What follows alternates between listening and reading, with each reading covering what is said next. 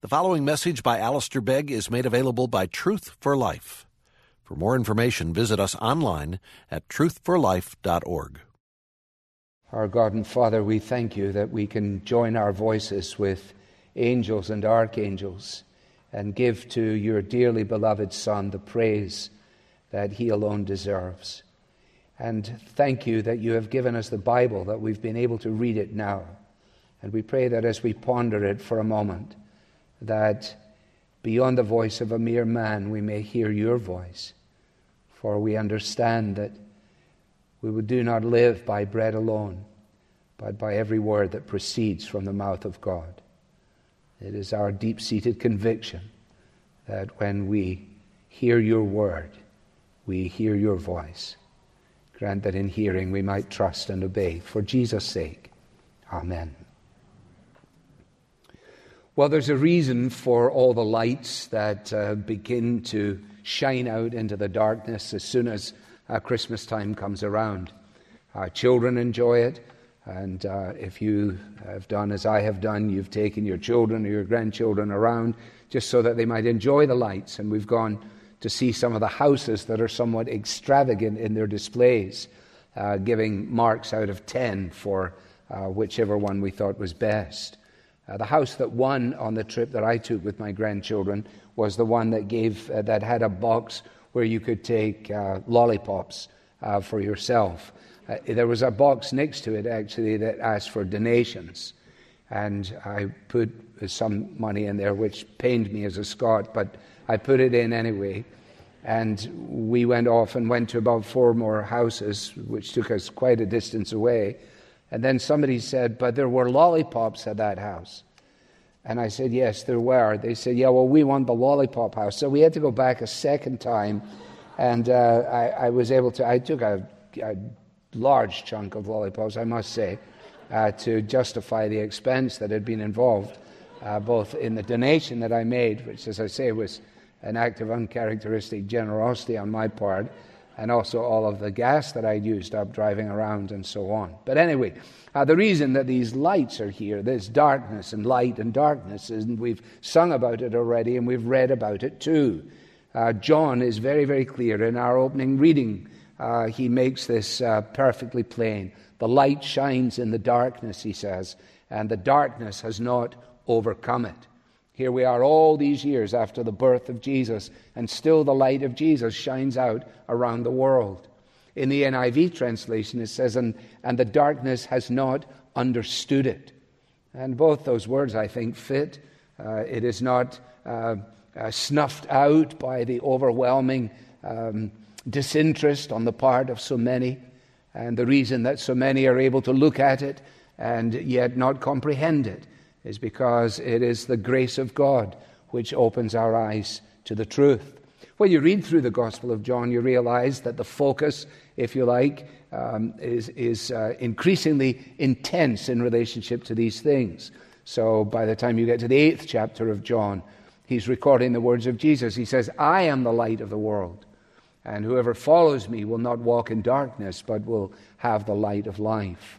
And by the time John is wrapping up his letter, he makes the point very, very clearly. He says, I could have included many, many more things if I were to do so. Eh, the, the gospel would have been much longer than it is. But these things are written, he says, in order that you might believe that Jesus is the Christ, the Son of God, and that by believing you might have life in his name. So, the express purpose of God in creating us is in order that in Jesus we might be recreated. And John again is very, very clear about the nature of believing. He's not there referencing just some kind of mental awareness, a mental agreement about certain facts concerning Jesus. But when he uses those verbs like believing and receiving, he's talking about the individual who welcomes Christ, who submits to Christ, and who enters into a relationship with him. Now, some of you will identify with that immediately. Others of you may find that strange language. Rather than uh, roam around on it, I've decided this evening just to invite five witnesses to speak to the life changing impact of Jesus. Obviously, I was unable to bring them here uh, personally, And so I have uh, decided that I will speak on their behalf. I will not put words into their mouths, at least not purposefully, um, but I will speak of their circumstances personally and, uh, and briefly. All right? So I call my first witness, I call my first witness a messed up lady. A messed up lady. I think it was when he said to me, Go call your husband and then come back. That it suddenly dawned on me that this was no ordinary conversation with any ordinary person. The way it had begun had overwhelmed me, actually, because I go to that, uh, that well routinely on my own. My circumstances in life are such that I don't have many companions, at least female companions. And I was struck by the fact that he, a man, would speak to me, a woman, that he, a Jew, would speak to me, a Samaritan. But as I say, it was in that moment when he said, Go and call your husband. Because you see, I've had five husbands, and I'm living with a fellow now. And it wasn't that when he said that to me, I felt overwhelmed or I even felt condemned. No, I would say that I felt compassion I felt stirred. I was amazed. I asked him questions about where you're supposed to go if you want to worship. What I was really thinking was, where do you find forgiveness? And he said, it's not in a place, it's in a person. And suddenly, in the course of the conversation, it dawned on me he was that person. I can see I'd said at one point that you're a prophet from God. But now I realized it is in him that forgiveness is to be found. Well, I went back into the town. And when I got back into the town, I began to say to people, Come and see a man. Come and see a man. And some of the cynics in the place thought I was saying, You know, I've got another one. I'm on to number seven now. But then the penny dropped. And they did come. And they listened. And like me, there was light and life and change for me, a messed up lady. Let me call my second witness. I'm going to refer to her as a dressed up lady. I, don't recall whose idea it was to have the prayer time down at the riverside. It was a good idea, and we'd been doing it quite regularly. Personally, I was aware of God. I've often thought of Him. I wanted to know what it really means to worship Him. And when we would have these prayer times, our conversations would run along those lines. For myself, my life is pretty good. I'm a businesswoman. My clothing company in Thyatira, particularly in the purple stuff, has done really, really well. And what was so striking was that we had visitors to the time three of them, and one the spokesman, a fellow called Paul. And when Paul spoke, something happened to me. Something happened to me that I can only describe as if somehow or another my eyes had been opened or my heart had been opened. And I realized that he was telling me about how God had made himself known in the person of Jesus. And I believed. Actually, I believed and I was baptized. I've never been the same since. Light and life for me, the dressed up lady. Witness number three, we move to a man, a religious man.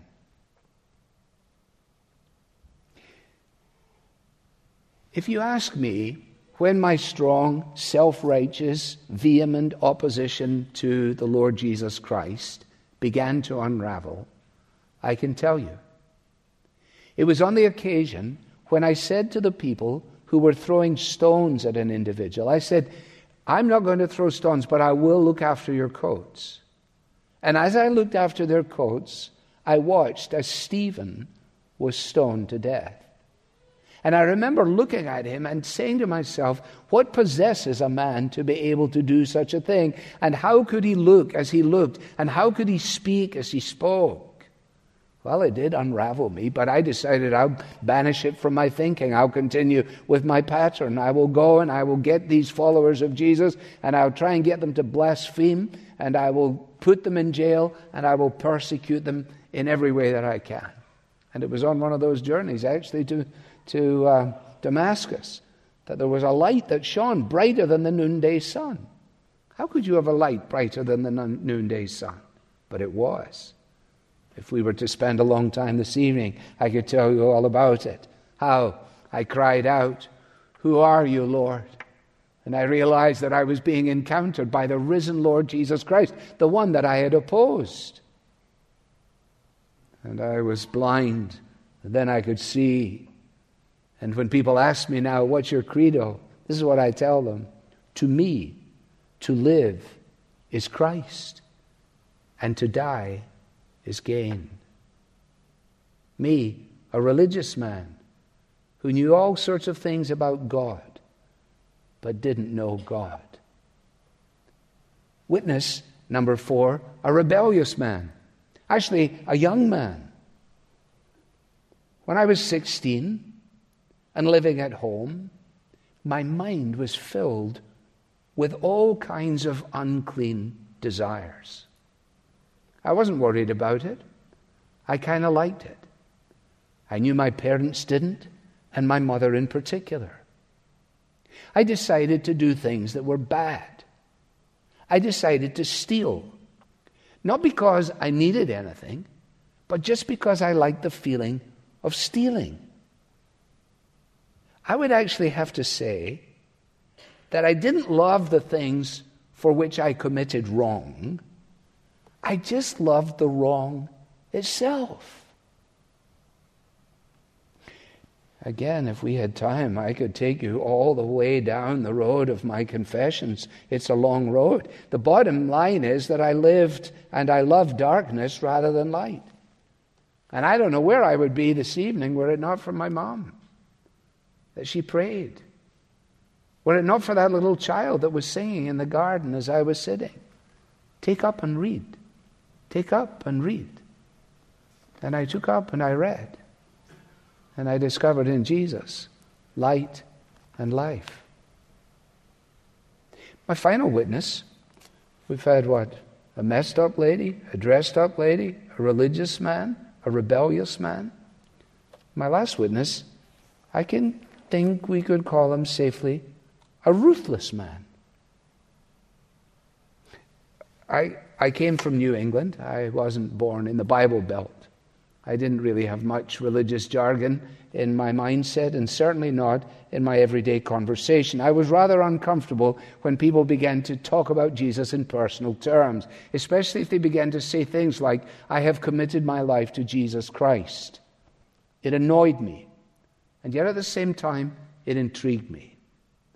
On one particular occasion, when a man that I admired made that statement, I followed up with him and I went to his house on an evening and we sat on his front porch and we talked. And as we talked, he introduced me to C.S. Lewis and introduced me to mere Christianity. And as he talked with me, he made much of the fact of pride being um, a stumbling block to ever coming to know and love Jesus. And frankly, as he talked in that way, it described me to a T. Well, I got into my car, but I didn't go anywhere because something happened to me that doesn't happen to me. I put my keys in the ignition and I burst into tears. Now, you should know that I was a Marine captain,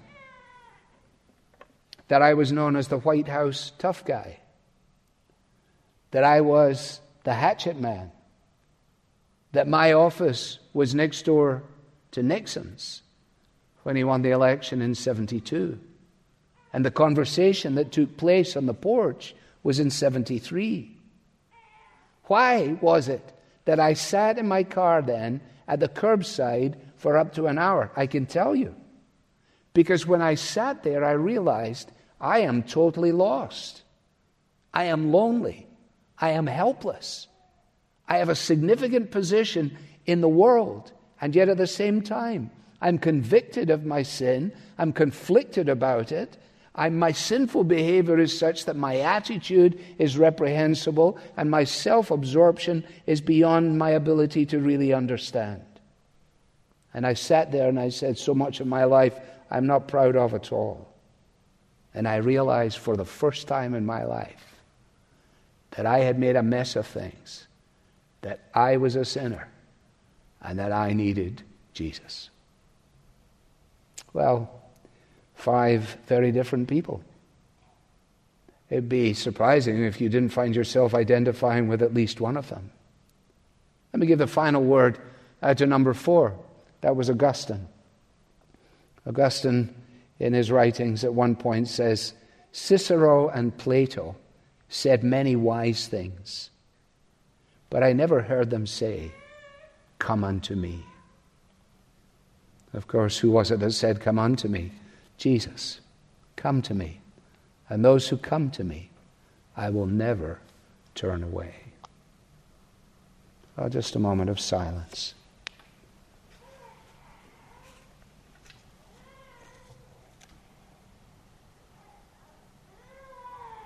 Perhaps these words from Psalm 25 we can make our own.